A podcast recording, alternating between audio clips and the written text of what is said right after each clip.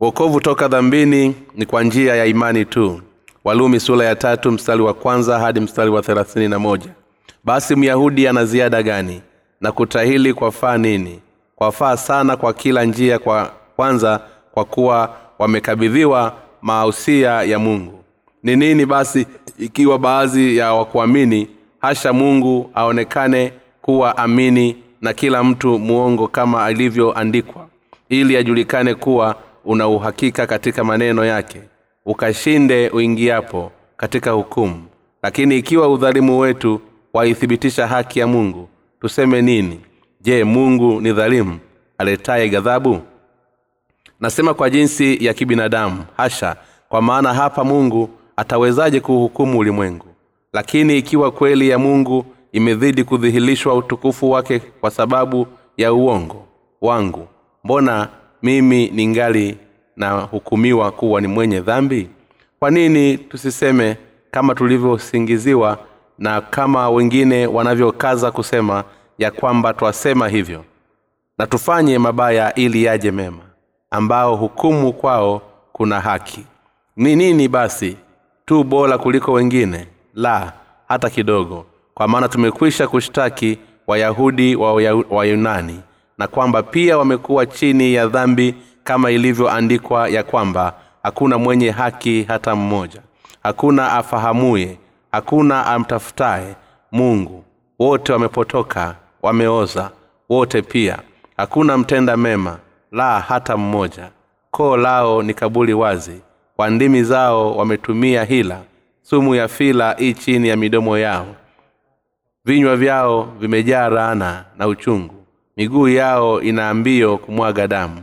Uharibifu na mashaka yamo njiani mwao. Wala njia ya amani hawakuijua. Kumcha mungu hakumu machoni pao. Basi twajua ya kuwa mambo yote inenayo torati huyanena kwa hao walio chini ya torati ili kila kinywa kifumbwe na ulimwengu wote uwe chini ya hukumu ya mungu kwa sababu hakuna mwenye mwili atakayehesabiwa haki mbele zake kwa matendo ya sheria kwa maana kutambua dhambi huja kwa njia ya sheria. Lakini sasa haki ya mungu imedhihirika pasipo sheria. Inashuhudia na torati na manabii ni hakika ya mungu. Hiyo haki kwa njia ya imani katika yesu kristo kwa wote waaminio. Maana hakuna tofauti kwa sababu wote wamefanya dhambi na kupungukiwa na utukufu wa mungu.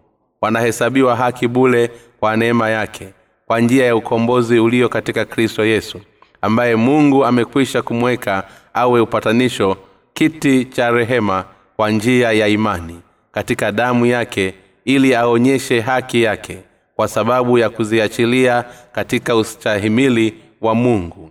Dhambi zote zilizotangulia kufanywa apate kuosha haki yake wakati huu ili awe mwenye haki na mwenye kuhesabiwa haki yeye amwaminie yesu. Kuu wapi basi kujisifu kumefungiwa nje kwa sheria ya namna gani? Kwa sheria ya matendo? La bali kwa sheria ya imani. Basi twaona ya kuwa mwanadamu huhesabiwa haki kwa imani pasipo matendo ya sheria. Au je mungu ni mungu wa wayahudi tu? Siye mungu wa mataifa pia? Naam ni mungu wa mataifa pia. Kama kwa kweli mungu ni mmoja atakayehesabu haki wale waliotahiliwa katika imani nao wale wasiotahiliwa atawahesabia haki kwa njia ya imani hiyo hiyo. Basi je twaibahatisha sheria kwa imani hiyo? Hasha kinyume cha hayo twaithibitisha sheria.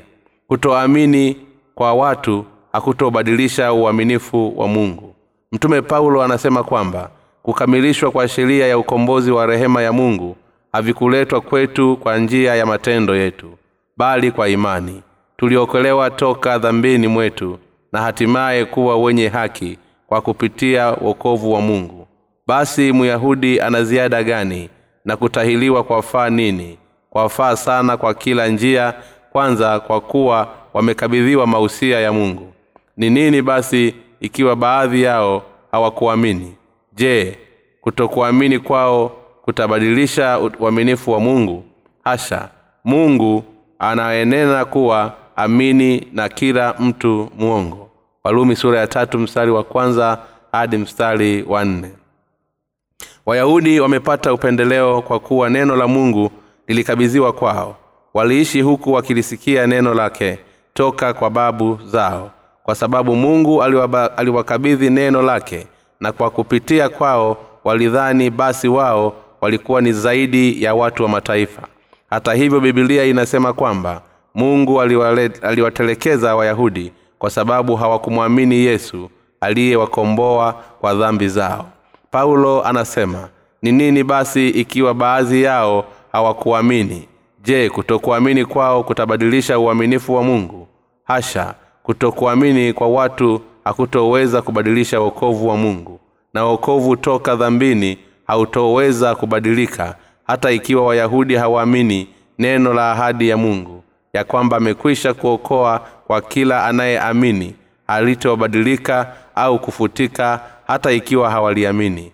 Watu wa mataifa wataamini hata ikiwa wayahudi hawaamini. Mungu anasema yeyote anayeamini ataokolewa toka dhambini. Kwa maana hiyo mungu aliwatelekeza wayahudi kwa sababu hawakuamini kwamba neno la kweli lilikamilishwa kulingana na ahadi ya mungu. Ingawa yeye mwenyewe aliwakabidhi neno hili hapo awali. Uthibitisho wa mtume paulo ni kama ifuatavyo. Mungu alileta zawadi ya wokovu kwa wanadamu wote. Mungu anasema aliahidi zawadi hii nyakati za agano la kale na kukamilisha ahadi hii kwa hutuma yesu kristo mwana wake wa pekee kuja duniani. Baadhi ya watu hawaamini injili ya mungu lakini wengine hawaamini. Hivyo basi yeyote anayeiamini amebarikiwa. Mwana wa mungu kwa jinsi hii alivyoahidi. Na baraka ya mungu haibadilishwi hata ikiwa watu wangapi hawaiamini. Yeyote anayeamini ukweli ataweza kupokea upendo wake mkuu. Yeyote anayesikiliza neno la kweli na kuliamini ataweza kupokea upendo mkuu wa mungu. Lakini wale wasioamini wamefanya mungu kuwa mwongo. Ukweli ni kwamba mungu ameikamilisha ahadi yake lakini wasioiamini wametengwa na uokovu wa mungu kwa kuwa hawaamini rehema ya ondoleo la dhambi. Paulo anasema je kutokuamini kwao kutabadilisha uaminifu wa mungu? Hasha mungu aliahidi hapo mwanzo na kutimiza kwa uaminifu hadi yake wokovu na utukufu kwa watu wote. Bibilia inasemaje juu ya zawadi ya mungu? Bibilia inasema kwamba mungu baba alimtuma mwana wake wa pekee na kuleta rehema ya kuwafanya kuwa watoto wake wale wote wenye kuamini ondoleo la dhambi. Kwa njia ya mwanawe hata kabla ya misingi ya dunia alikwisha kupanga kwamba atawapatia wanadamu wote utukufu wa kuwa watoto kwake na uokovu toka dhambini kwa njia ya haki yake na alitimiza hili kwa uaminifu mkuu. Kwa hiyo wewe kuamini wamebarikiwa kwa kulingana na neno la mungu lakini wale wasioamini watahukumiwa kwa sababu ya hilo. Asiyeamini anastahili kwenda jehanamu mungu aliweka sheria ili kwamba tuweze kuokolewa kwa imani ya neno lake. Pia anasema kwamba uaminifu wa mungu kamwe hautobadilika hata ikiwa watu hawatoamini. Tumebarikiwa kwa kukubali uaminifu wa wokovu wa mungu. Mungu anasema mungu aonekane kuwa amini na kila mungu mwongo. Kama ilivyoandikwa ili ijulikane kuwa una haki katika maneno yako ikashinde iingiapo katika hukumu. Walumi sura ya nne mstari wa nne. Kila mtu ni mwongo. Mungu ni amini. Kwa nini? Kwa sababu mungu anasema kama ilivyoandikwa ili ijulikane kuwa una haki katika maneno yako akashinde uingiapo katika hukumu.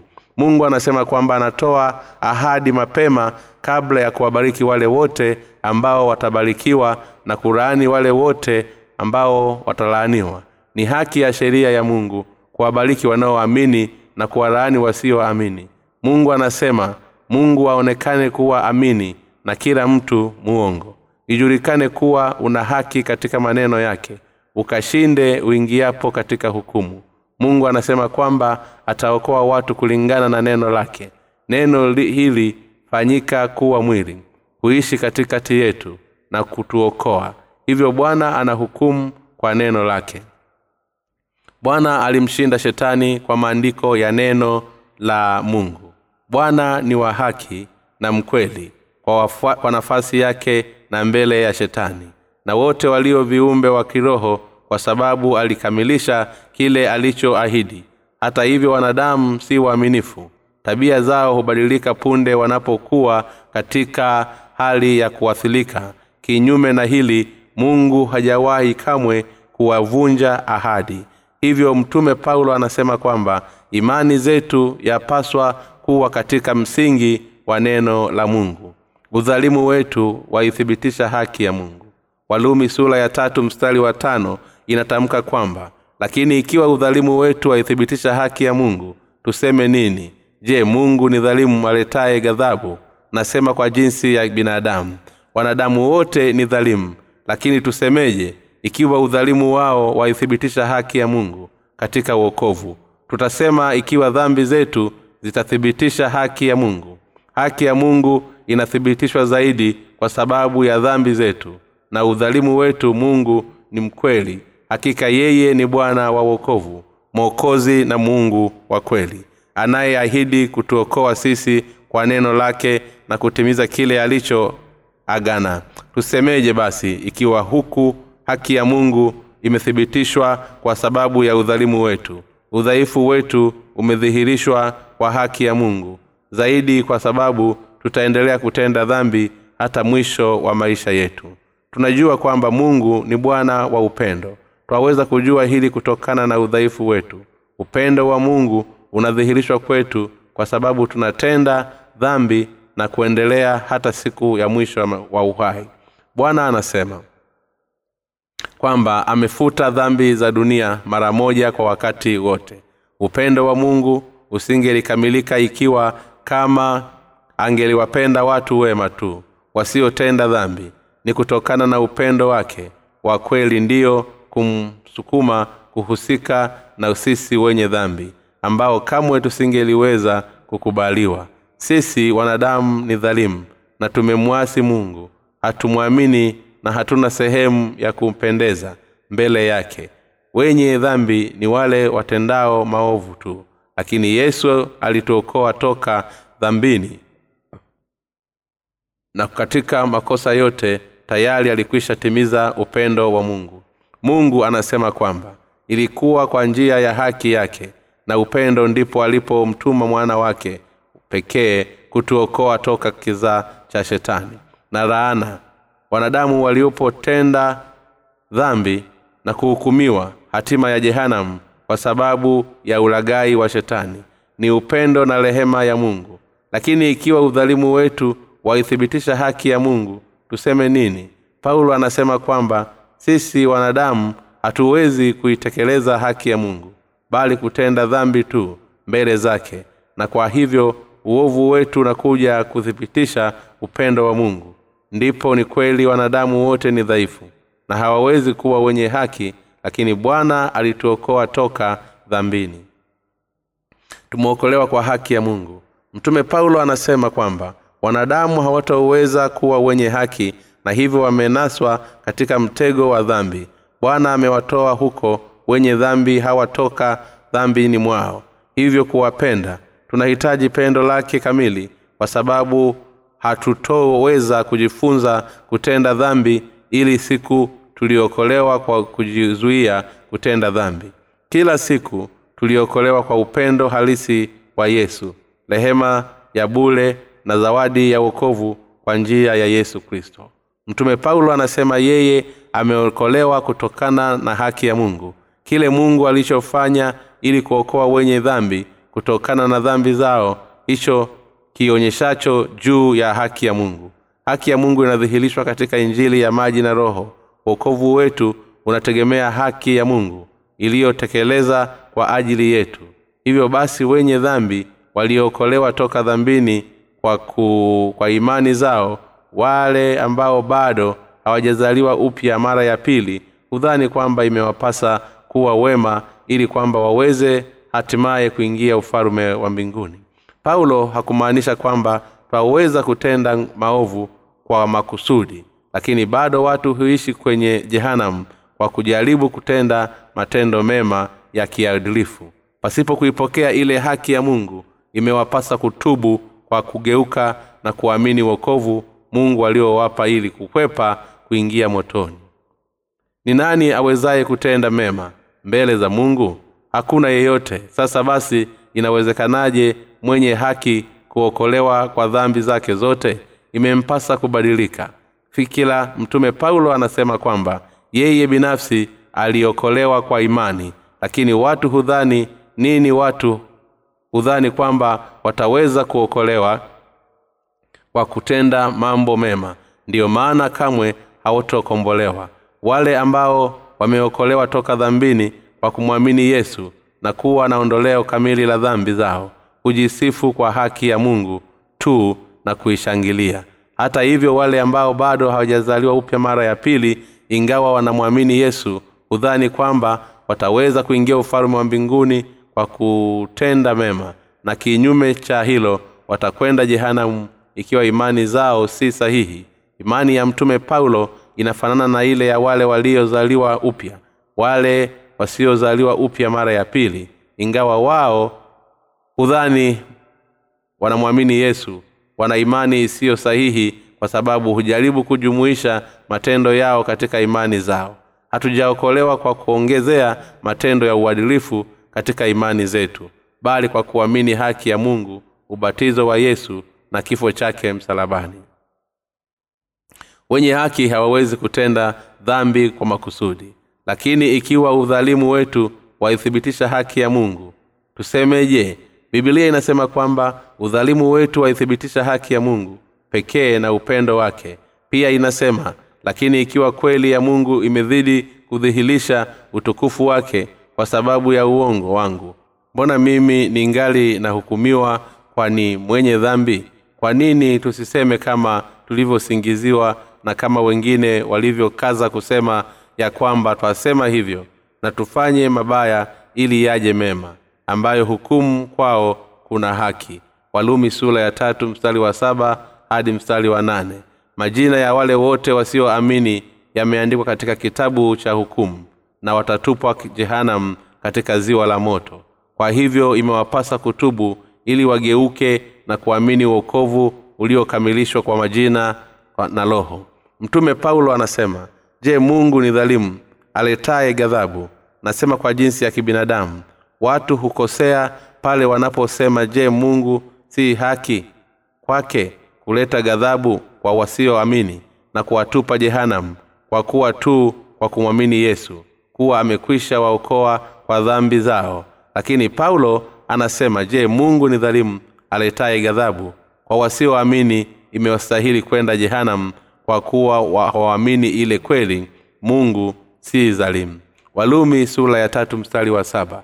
Lakini ikiwa kweli ya mungu imezidi kudhihirishwa utukufu wake kwa sababu ya uongo wangu mbona mimi ni ngali nahukumiwa kuwa ni mwenye dhambi?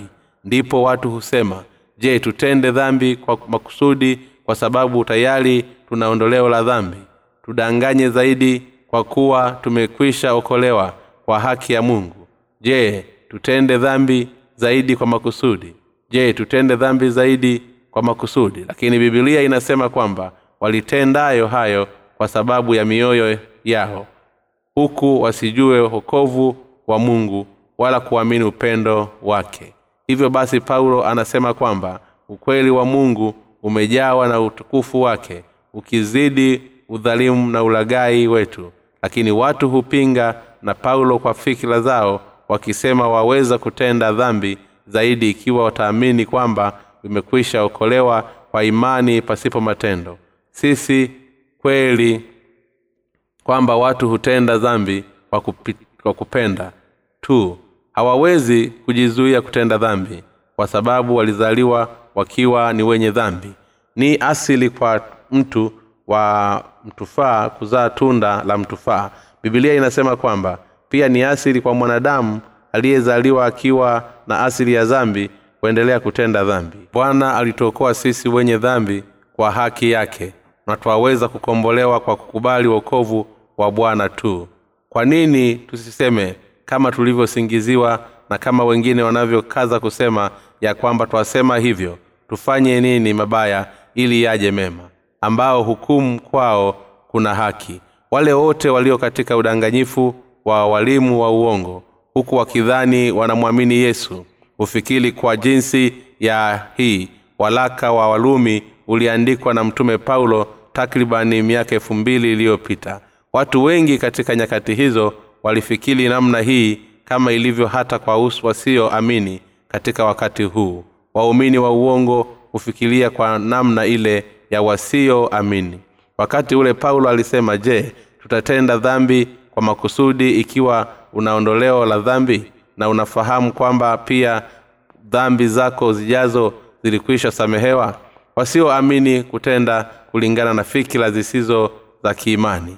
Hawatoweza kuingia katika uokovu wa kweli wa mungu kwa sababu ya fikira zao potofu za mwilini. Bila shaka hata wewe haki bado hutenda dhambi baada ya kupokea ondoleo la dhambi. Lakini kuna kikomo. Bibilia inasema kwamba wenye dhambi huendelea kutenda dhambi kwa sababu hawafahamu kwamba wanatenda dhambi. Na pia hawaelewi nini maana ya kuwa mtenda dhambi na kuzaliwa upya kwa maji na kwa roho. Hawatoweza kutenda dhambi bila kujali kwa sababu wapo chini ya uongozi wa mungu. Baadhi ya watu walimweleza mtume paulo je hautendi mambo ya uovu ili kwamba neema yaje kwa sababu mungu alikwisha kuukomboa tokana na dhambi zako zote? Je ingekuwa ni vyema zaidi ukitenda mambo maovu mengi ili basi haki ya mungu iweze kudhihirika zaidi? Paulo anasema kwamba watu hawa hatima yao ni hukumu. Anamaanisha kwamba ni haki yao kuhukumiwa hatimaye kutupwa jehanam kwa nini? Kwa sababu hawategemei imani bali matendo yao. Haki ya mungu kamwe haitobadilika. Mtume paulo anasema ni nini basi ikiwa baadhi yao hawakuamini? Je kutokuamini kwao kutaubadilisha uaminifu wa mungu? Je kutokuamini kwao kutabadili wokovu wa mungu? Watu wanaokolewa ikiwa wataamini lakini wanapoteza rehema ya ondoleo la dhambi ikiwa hawatoamini haki ya mungu. Kusimama imara. Je unaelewa hili? Wale waendao jehanamu wamejitolea kwenda huko kwa sababu wanachagua kutoamini. Kazi ya mungu na rehema ya wokovu toka dhambini haibadiliki husimama imara. Wokovu wa bwana hauna uhusiano na juhudi zozote za kibinadamu zitokanazo na msingi wa matendo ya sheria bali unahusiana na wanaoamini tu wenye kuamini kuokolewa kwa kupitia ukweli wa mungu. Lakini kwa wale wote wasioamini watakwenda motoni kwa sababu hawajaokolewa kutokana na ukana ukweli wa mungu. Mungu ameweka jiwe la kujikwaa na mwamba wa kuangusha. Isaya sula ya nane mstari wa kumi yeyote anayemwamini yesu hufanywa kuwa mwenye haki na kupata uzima wa milele. Ingawa aweza kuwa dhaifu kimwili asiyemwamini yesu atakwenda jehanamu kwa sababu ya mshahara wa dhambi. Ingawa aweza kuwa ni mwema yesu ni jiwe la kujikwaa na mwamba wa kuangusha kwao wote wasioamini msamaha wa dhambi. Hakuna mwenye haki asiyetenda dhambi. Mtume paulo anazungumzia juu ya imani ya wokovu kwao wale wajifanyao kuwa wema. Hivyo watu huchukulia walumi kama ni neno la mungu lenye kuelezea juu ya imani. Baadhi ya watu hushangaa wale wenye kujitambulisha kama wao ni wenye haki. Ukweli ni kwamba wale ambao dhambi zao zimekwisha samehewa na yesu ni wenye haki kwa sababu dhambi zao zote zilisamehewa. Yesu ni mwaminifu maana yake kwa uaminifu aliokoa wenye dhambi baadhi husema kwamba wao ni wenye dhambi waliokombolewa lakini hakuna watu wa aina hii mbele za mungu. Mtu atawezaje kuwa mwenye dhambi baada ya kukombolewa dhambini? Tumeokolewa ikiwa yesu alituokoa ni wenye dhambi ikiwa yesu hakutuokoa. Hakuna mizani kati ya wokovu. Je yupo mwenye haki ambaye ana dhambi? Hakuna mwenye haki aliye na dhambi mtu ni mwenye dhambi ikiwa ana dhambi lakini ni mwenye haki na asiye na dhambi ikiwa anamwamini yesu. Tutawezaje kusuruhusha tatizo la dhambi kila siku na zile za mbeleni? Watu hudhani kwamba wao ni wenye dhambi kwa kuwa hutenda dhambi kila siku na wataendelea kutenda dhambi hata mwisho wa maisha yao. Hata hivyo tumefu, tumefanywa kuwa wenye haki kwa kuamini injiri isemayo yesu alibeba dhambi za dunia zikiwemo hata zile za mbeleni katika mto yorodani na kusulubiwa. Mtu mwenye haki aliye na dhambi hii haiingii akilini. Je ipo sababu kweli ya kufikiri kwamba mtu aweza kuendelea kuwa na deni ingawa tayari amekwisha lipa deni hilo? Kwa mfano mtu fulani aliwahi kuwa na fedha nyingi. Mtoto wake akaangukia kuwa na tabia mbaya ya kununua vitu vitamu vya kutafunwa kwa mikopo katika kila duka sehemu aliyokuwa akiishi. Kila siku hata hivyo baba yake aliyetajiri akalipa fedha kiwango zaidi ya deni lake maishani pote katika kila duka kwa ziada na hakuweza kuwa mdaiwa ingawa aliendelea kula vitu hivyo pasipo kulipa fedha hadi mwisho wa maisha yake.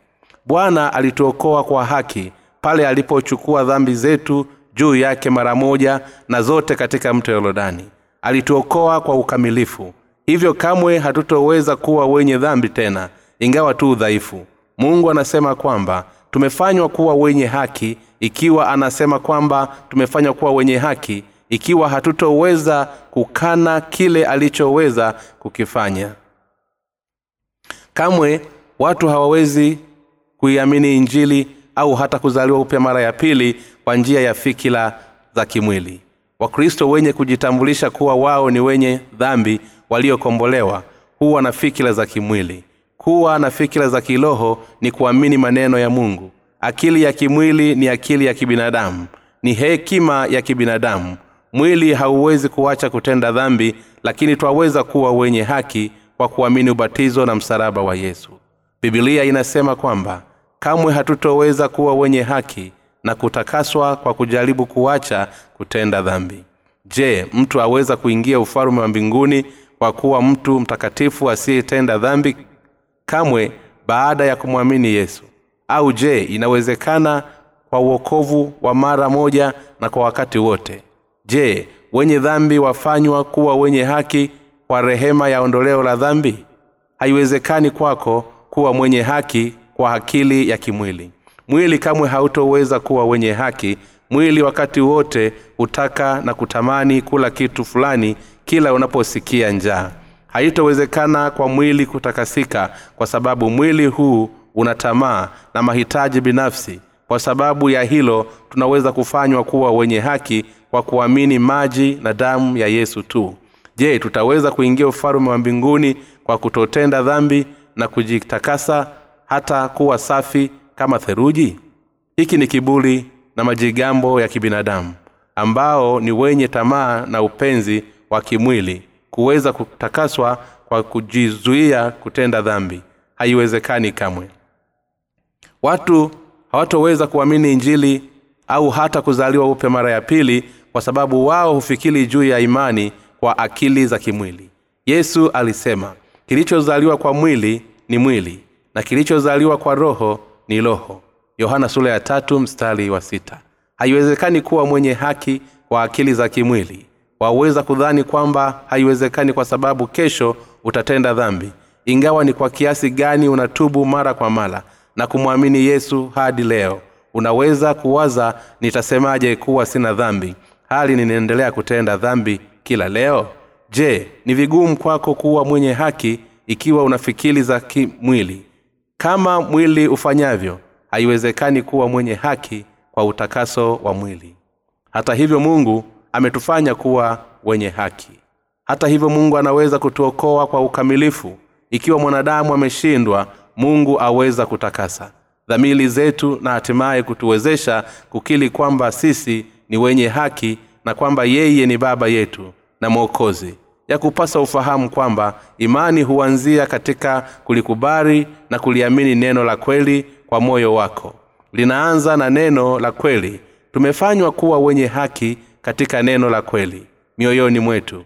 Kamwe hatutoweza kuwa wenye haki kwa matendo ya sheria. Hata hivyo wale wote ambao hawajazaliwa upya mara ya pili hawataweza kujiweka hulu binafsi kutokana na mawazo au fikira zao kamwe hawataweza kujiita wenye haki kwa sababu hudhani na kwanza kimwili. Kinyume cha hili imani ambayo twaweza kusema ni wenye haki huanza kwa kujua kweli ya neno la mungu. Ikiwa kweli inahitaji kuzaliwa upya mara ya pili basi unaweza kwa hakika na endapo tu kwa kusikia neno la kweli kupitia yule aliyezaliwa upya mara ya pili kwa kuwa roho aliye ndani ya mtakatifu huyo inampendeza kuitenda kazi kwa ukweli na kwa kuchunguza yote hata mafumbo ya mungu. Wakorintho wa kwanza sura ya pili mstari wa kumi. Watu waweza kuzaliwa upya mara ya pili endapo watasikia neno la mungu kupitia wenye haki kwa sababu roho huweka makazi ndani ya watu hao wenye haki ambao ndio waliozaliwa upya kwa hakika. Napenda uelewe hilo zaidi. Ya kupasa basi ukutane na mwenye haki ambaye amezaliwa upya mara ya pili ikiwa kweli unataka kupokea rehema ya kuzaliwa upya mara ya pili. Abrahamu alimzaa ishmaeli na isaka. Ishmaeli alimzaa toka kwa kijakazi mtumwa. Ishmaeli alikuwa amefikisha umri wa miaka kumi na nne wakati isaka anazaliwa. Ishmaeli alinyanyasa isaka aliyezaliwa toka kwa mke hulu. Ni nani haswa aliye na haki ya urithi isaka aliyezaliwa toka kwa mke hulu sala ndiye aliyekuwa na haki ya urithi. Isaka alikuwa na haki ya urithi na alikubaliwa ingawa ishmaeli alikuwa ni mkubwa na mwenye nguvu kimwili kuliko isaka. Kwa nini? Isaka alizaliwa kwa neno la mungu. Imani iliyo katika msingi wa fikira za kibinadamu ni sawa na nyumba ya udongo. Watu wanaweza kuzaliwa upya mara ya pili ikiwa tu watajifunza ukweli wa neno la mungu na kuamini ni nani basi tu bora kuliko wengine? Hasha hata kidogo kwa maana tumekwisha kuwashtaki wayahudi na wayunani ya kwamba pia wamekuwa chini ya dhambi kama ilivyoandikwa ya kwamba hakuna mwenye haki hata mmoja. Walumi sura ya tatu mstari wa tisa hadi mstari wa kumi. Je kifungu hiki kina maana gani? Je kinaashiria hali ya wanadamu kabla ya kuzaliwa upya mara ya pili? Sisi sote tulikuwa wenye dhambi kabla ya kuzaliwa upya mara ya pili. Hakuna mwenye haki. Hii ndiyo hali ya wanadamu kabla ya yesu kufuta dhambi zote za ulimwengu. Mtu kamwe hatoweza kutakaswa pasipo kumwamini yesu.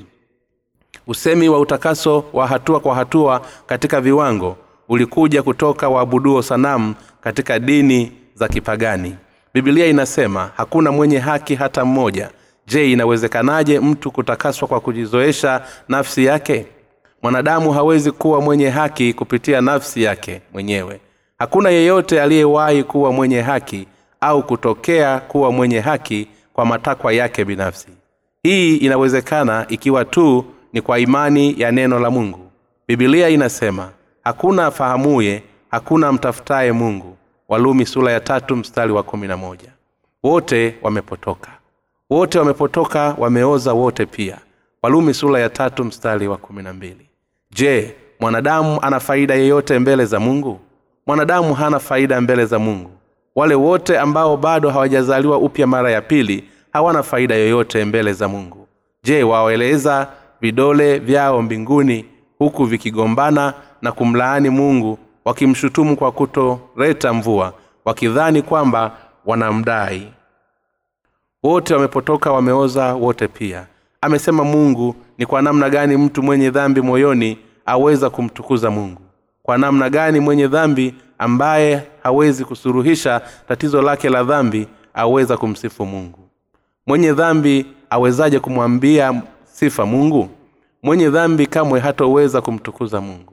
Huduma za kusifu kwa nyimbo zimeenea nyakati hizi sana.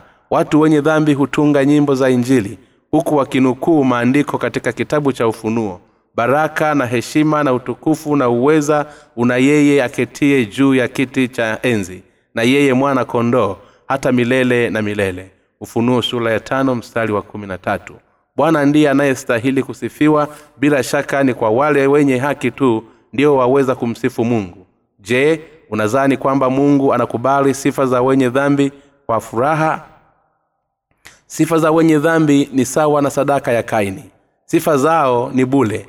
Waimbapo mbele zangu tupu ingawa wao hudhani wanamsifu bwana. Kwa nini? Kwa sababu bwana hawafurahii. Mungu kamwe hawasikilizi wenye dhambi na sala zao. Isaya sura ya hamsini na tisa mstari wa kwanza hadi mstari wa pili. Bibilia inasema kwamba wote wanaopotoka wameoza wote pia maneno wote wamepotoka maana yake ni kwamba wameamini fikira za mawazo yao binafsi wakikataa neno la mungu. Hukumu ya kweli imo katika neno la mungu. Ni mungu pekee anayehukumu wanadamu hawezi kuhukumu. Maneno wote wamepotoka maana yake ni kwamba wamefuata mawazo yao.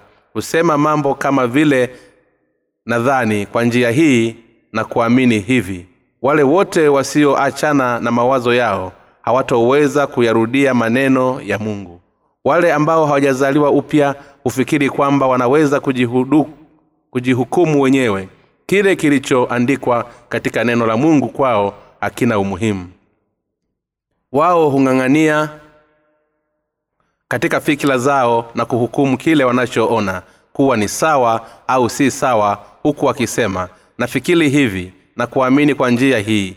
Hivi siyo vile ninavyofikiria mimi. Watawezaje watu wa aina hii kupata ukweli? Mungu anasema wanadamu wote wamepotoka kimawazo.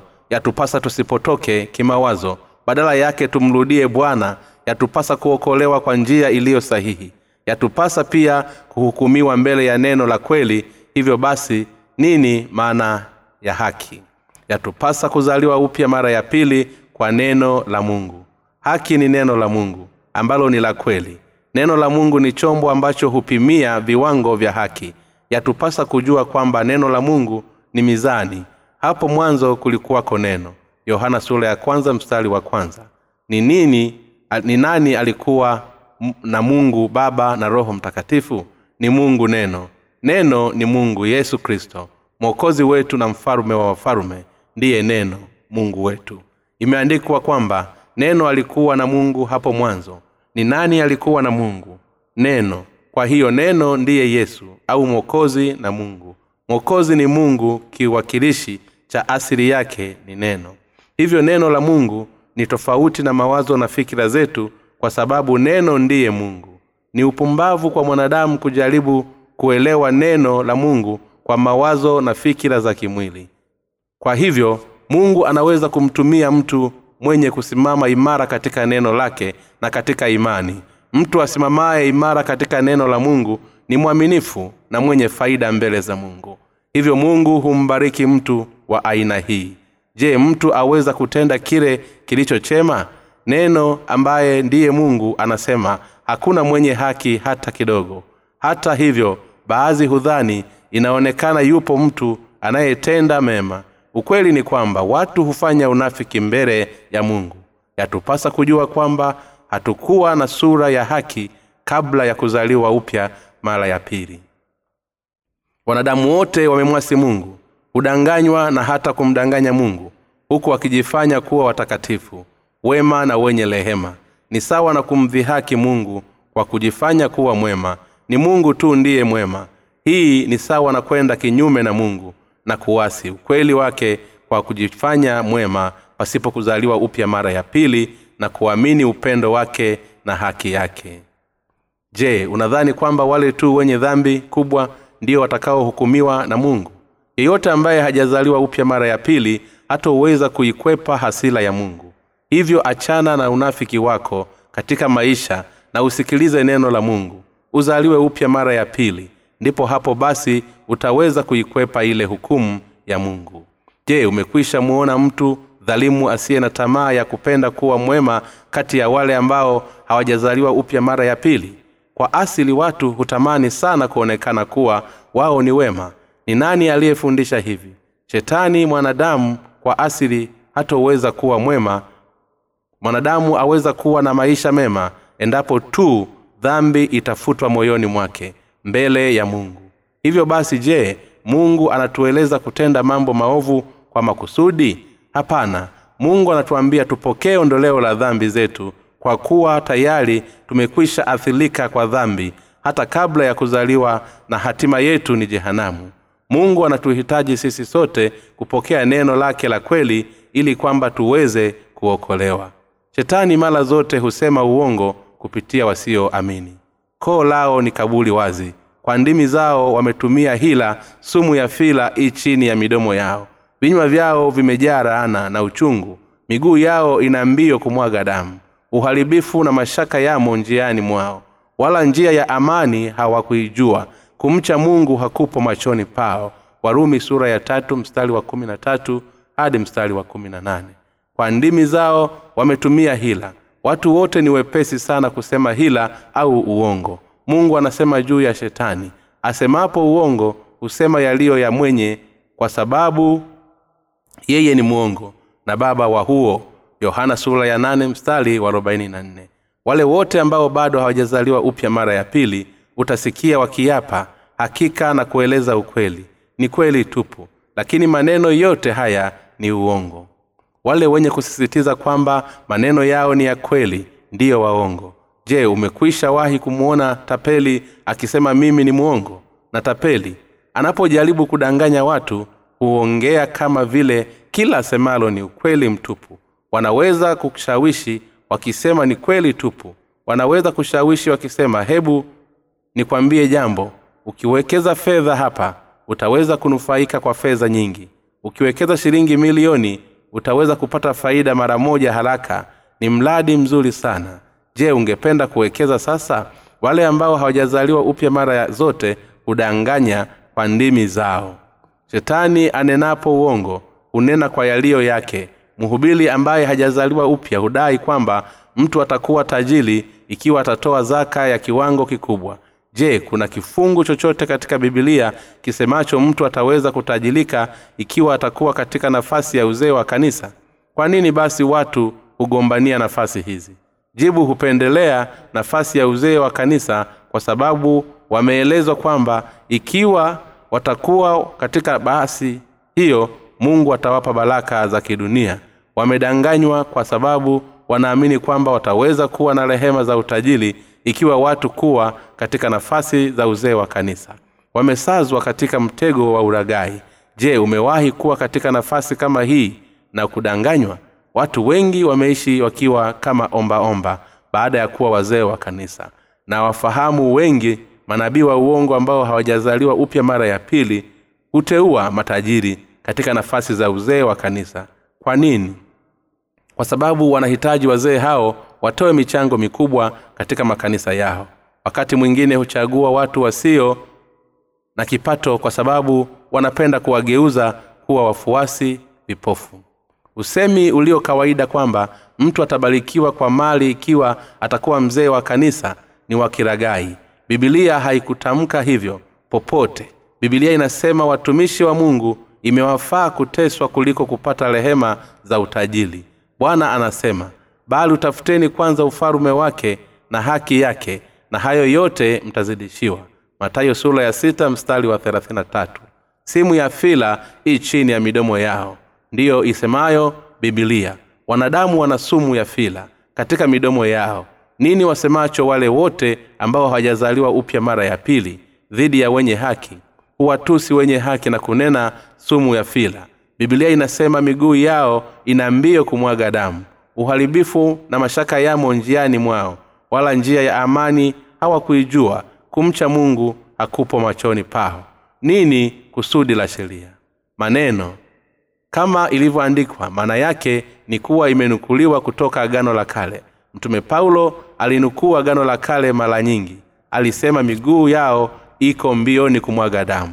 Uharibifu na mashaka yamo njiani mwao wala njia ya amani hawakuijua kumcha mungu hakuko machoni pao na wasikitikia wale wote watakaokwenda jehanamu pasipo kujua njia ya kuzaliwa upya mara ya pili. Walumi sura ya tatu mstari wa kumi na tisa inatamka basi twajua ya kuwa mambo yote inenayo torati huyanena kwa hao walio chini ya torati ili kila kinywa kifumbwe na ulimwengu wote uwe chini ya hukumu ya mungu.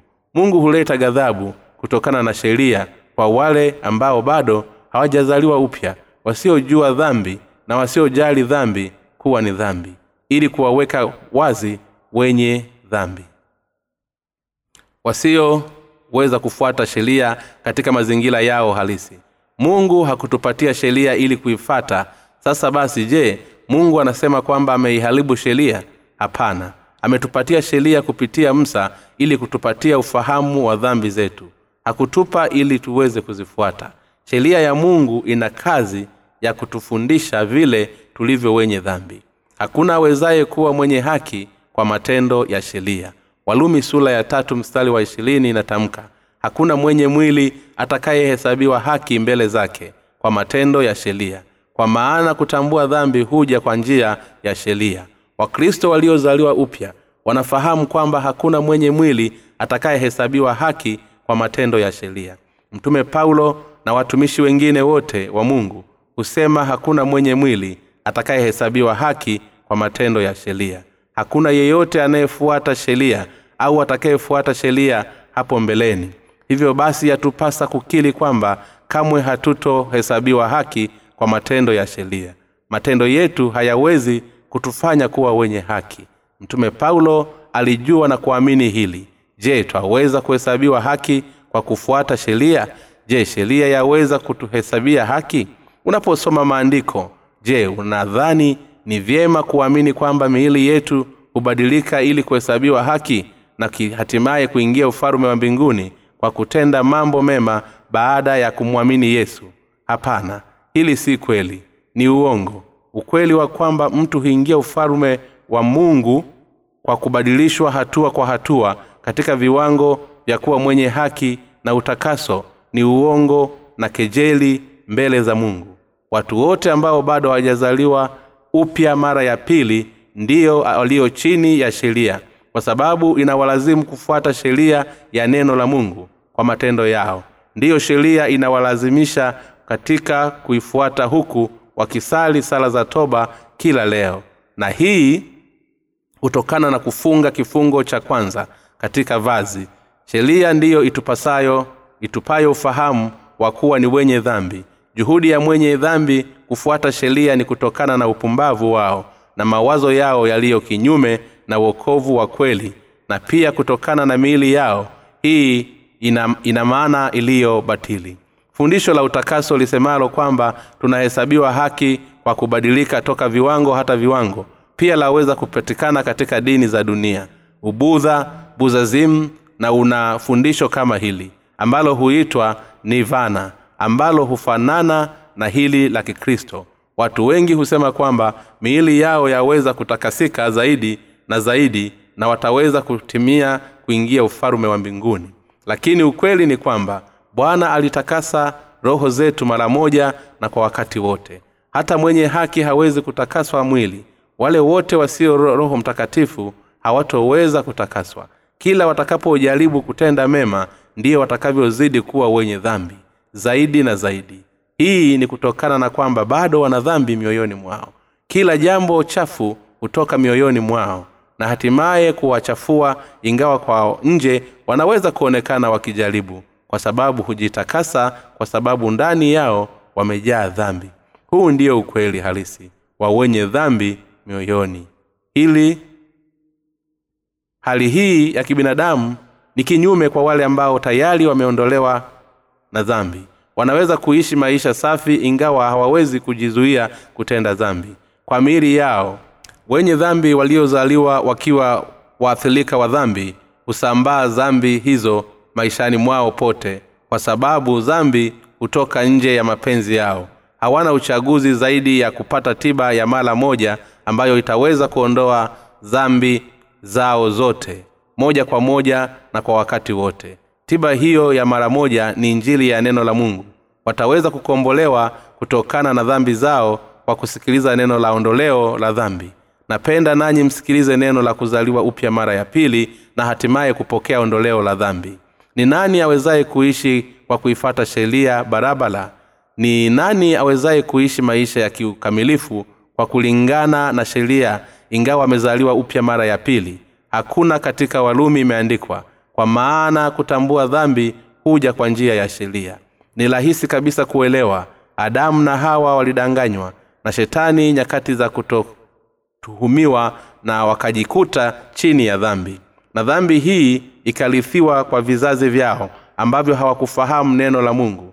Hawakujua kwamba wao wamezaliwa wakiwa ni wenye dhambi ingawa walikuwa wamerithi baada ya kipindi cha abrahamu na yakobo waisraeli walisahau juu ya imani na hali ya dhambi zao ingawa mzee wa abrahamu alifanywa kuwa mwenye haki kwa imani. Hivyo basi mungu akawapa sheria yake ili kwamba waweze kuja dhambi zao na wanahitaji kupokea ondoleo la dhambi kwa kuamini agano lake. Je wewe nawe unaamini hili? Lakini sasa haki ya mungu imedhihirika pasipo sheria walumi sura ya pili mstari wa ishirini na moja inatamka kwamba lakini sasa haki ya mungu imedhihirika pasipo sheria inashuhudia na torati na manabii. Mtume paulo anasema kwamba haki ya mungu imeridhika pasipo sheria. Maneno ishahudu, ishahudiwa na torati na manabii yanaashiria agano la kale injili ya maji na roho na haki ya mungu iliyothibitishwa kupitia mpango wa utoaji wa sadaka katika agano la kale. Injili inaadhilisha haki ile yenye kutuongoza katika kupokea ondoleo la dhambi kupitia sadaka ya dhambi. Walumi sura ya pili mstari wa ishirini na mbili inatamka ni haki ya mungu iliyo kwa njia ya imani katika yesu kristo kwa wote waaminio maana hakuna tofauti. Imani zimo mioyoni. Yesu ni mwanzilishi na mwenye kutimiza imani yetu. Waibrania sura ya kumi na mbili mstari wa pili inatamka kwamba tukimtazama yesu mwenye kuanzisha na mwenye kutimiza imani yetu mwanzilishi na mtimizaji wa imani ni yesu na tunaoona neno la kweli ambalo ndiye mungu yatupasa kujifunza na kuamini ukweli na maneno ya bibilia toka kwa wale waliozaliwa upya mara ya pili watumishi wa mungu ili kwamba tuokolewe kutokana na dhambi zetu zote na hatimaye tuishi kwa imani yatupasa kumwamini yesu kwa mioyo yetu yote mungu anasema ni haki ya mungu iliyo kwa njia ya imani katika yesu kristo kwa wote waaminio maana hakuna tofauti. Kwa hiyo tumefanywa kuwa wenye haki kwa kuamini neno la kweli kwa mioyo yetu hatimaye kuwa na uhakika wa uokovu kamili. Kwa kukiri kwa vinywa vyetu hatutoweza kuokolewa kwa matendo yetu bali kwa imani. Tunampa bwana shukulani yeye pekee na kanisa la mungu je unafungwa na matendo yako ingawa dhambi zako zote zimekwisha kufutwa? Wewe ni mwenye haki ikiwa unamwamini mungu kwa moyo wako wote ukiachilia mbali kwamba mwili wako kuwa dhaifu. Roho mtakatifu hushuhudia neno la mungu mioyoni mwetu akisema wewe ni mwenye haki kwa sababu anatuongoza katika kuelewa neno la kweli pale tunaposikia neno. Je uliokolewa kwa imani baada ya kusikia neno la mungu ni haki ya mungu iliyo kwa njia ya imani katika yesu kristo kwa wote waaminio. Maana hakuna tofauti. Yeyote anayejifunza na kuamini neno la mungu ambalo ndiyo kweli ataweza kuokolewa toka dhambini mwake. Yesu alitakasa dhambi zote toka mwanzo hata mwisho wa dunia. Walumi sura ya tatu mstari wa ishirina tatu hadi mstari wa ishirina nne. Inatamka kwamba kwa sababu wote wamefanya dhambi na kupungukiwa na utukufu wa mungu wanahesabiwa haki bule kwa neema yake kwa njia ya ukombozi ulio katika kristo yesu ambaye mungu amekwisha kumuweka awe upatanisho kwa njia ya imani katika damu yake ili aonyeshe haki yake kwa sababu ya kuzaliwa katika ustahimili wa mungu. Dhambi zote zilitangulia kufanywa. Bibilia inasema kwamba wote wamefanya dhambi na kupungukiwa na utukufu wa mungu tunapowekea msamaha wa dhambi na kufanywa wenye haki bule kwa rehema zake na upendo wake huku wale walio na dhambi hutupwa jehanamu. Tunafikia utukufu wa mungu na kufanywa wenye haki. Mungu amemleta yesu ili awe kipatanisho kwa damu yake kupitia imani. Mstari wa 25 na 26 unatamka kwamba ambaye mungu amekwisha kumweka awe upatanisho kwa njia ya imani katika damu yake ili aonyeshe haki yake kwa sababu ya kuziachilia katika ustahimili wa mungu. Dhambi zote zilizotangulia kufanywa apate kuonyesha haki yake wakati huu. Ili awe mwenye haki na mwenye kuhesabiwa haki yeye amwaminie yesu. Hapa maneno amekwisha kumweka. Maana yake mungu alimtuma mwana wake yesu ili awe upatanisho wa dhambi wa ulimwengu wote. Yesu alizichukua dhambi zote za dunia kwa ubatizo wake yesu ni arufa na omega. Hebu tufikiri juu ya mawazo na mwisho wa dunia. Mungu alitukomboa kwa imani ambayo itatakaswa dhambi zetu zote. Toka mwanzo hata mwisho wa dunia mungu alimuweka yesu awe upatanisho kupitia imani ya kweli. Mstari usemao ili aonyeshe haki yake kwa sababu ya kuziachilia katika ustahimili wa mungu dhambi zote zilizotangulia kufanywa sikuweza kuelewa hadi pale nilipoamini injili ya kweli. Dhambi zetu zote zimeondolewa pale tunapoamini neno lisemalo yesu alikwisha futa dhambi zetu zote kwa njia ya ubatizo wake na damu yake. Tunapokea ondoleo la dhambi mara moja na kwa wakati wote lakini miili yetu bado inaendelea kutenda dhambi. Mwili hutenda dhambi kutokana na udhaifu wetu. Hata hivyo bibilia inatamka kwamba kwa sababu ya kuziachilia katika ustahimiri wa mungu dhambi zote zilitangulia kufanywa. Dhambi ambazo mwili hutenda hata sasa na mbeleni ni dhambi zilizotanguliwa kufanywa mbele ya mtazamo wa mungu. Kwa nini mungu aliufanya ubatizo wa yesu kuwa ndiyo kitovu cha dira ya wokovu? Hivyo dhambi za mwili katika wakati uliopo ni dhambi zilizokwisha kufanywa kwa mtazamo wa mungu kwa sababu ondoleo la dhambi lilihitimishwa na yesu kristo mara moja na kwa wakati wote. Dhambi za wakati upo ni dhambi ambazo tayari zilikwisha futwa. Maneno yasemayo kwa sababu ku, ku, kuziachilia katika ustahimili wa mungu dhambi zote zilitangulia kufanywa. Yaani maana ya kwamba tayari mungu amekwisha lipa mshahara wa dhambi za dunia. Dhambi zote za dunia zimekwisha samehewa kwa kupitia ubatizo wa yesu na msalaba wake. Kwa hiyo mungu amekwisha futa dhambi zote ziendazo toka mwanzo hata mwisho wa dunia. Hivyo basi dhambi zote zilikwisha tendwa siku za nyuma kwa mtazamo wa mungu. Watu duniani hutenda dhambi ambazo tayari zimekwisha futwa na mwana wa mungu. Yesu amekwisha takasa dhambi zote ambazo zitatendwa mwaka elfu mbili na mbili tokea miaka elfu mbili iliyopita. Je unaona maana yake unaweza kuchanganyikiwa na kutoelewa ikiwa utahubili injili kwa watu kama hujaelewa hili. Maneno dhambi zilizokwisha kufanywa yana maana kwamba mungu hazitazami tena dhambi zilizokwisha pita kwa sababu alikwisha zifuta takribani miaka elfu mbili iliyopita. Dhambi za wanadamu wote zimewekwa hukumiwa kwa sababu yesu alibatizwa katika mto yorodani na kusulubiwa mungu alimtwika dhambi zote yesu kwa sababu alimleta duniani na kwa njia hiyo stahiki aliwafanya wanadamu kuwa wenye haki mara moja na kwa wakati wote. Kwa hiyo mungu hadai dhambi zilizotendwa na watu duniani ambazo zimekwisha kufutwa naye bali kwa sasa yesu hudai lile la kutoamini ubatizo na msalaba wa yesu ambako ndiko anakowahukumu. Je unaelewa kile mtume paulo anachomaanisha ni muhimu sana kwetu sisi tuliookolewa. Wale ambao bado hawajaokoka wataishi jehanamu kwa sababu wanadhalau hili. Yatupasa kusikia na kuwa na imani sahihi katika kufahamu neno. Itakuwa ni msaada mkubwa kwa imani yako na kwa kuihubiri injili kwa watu wengine. Kuu wapi basi kujisifu?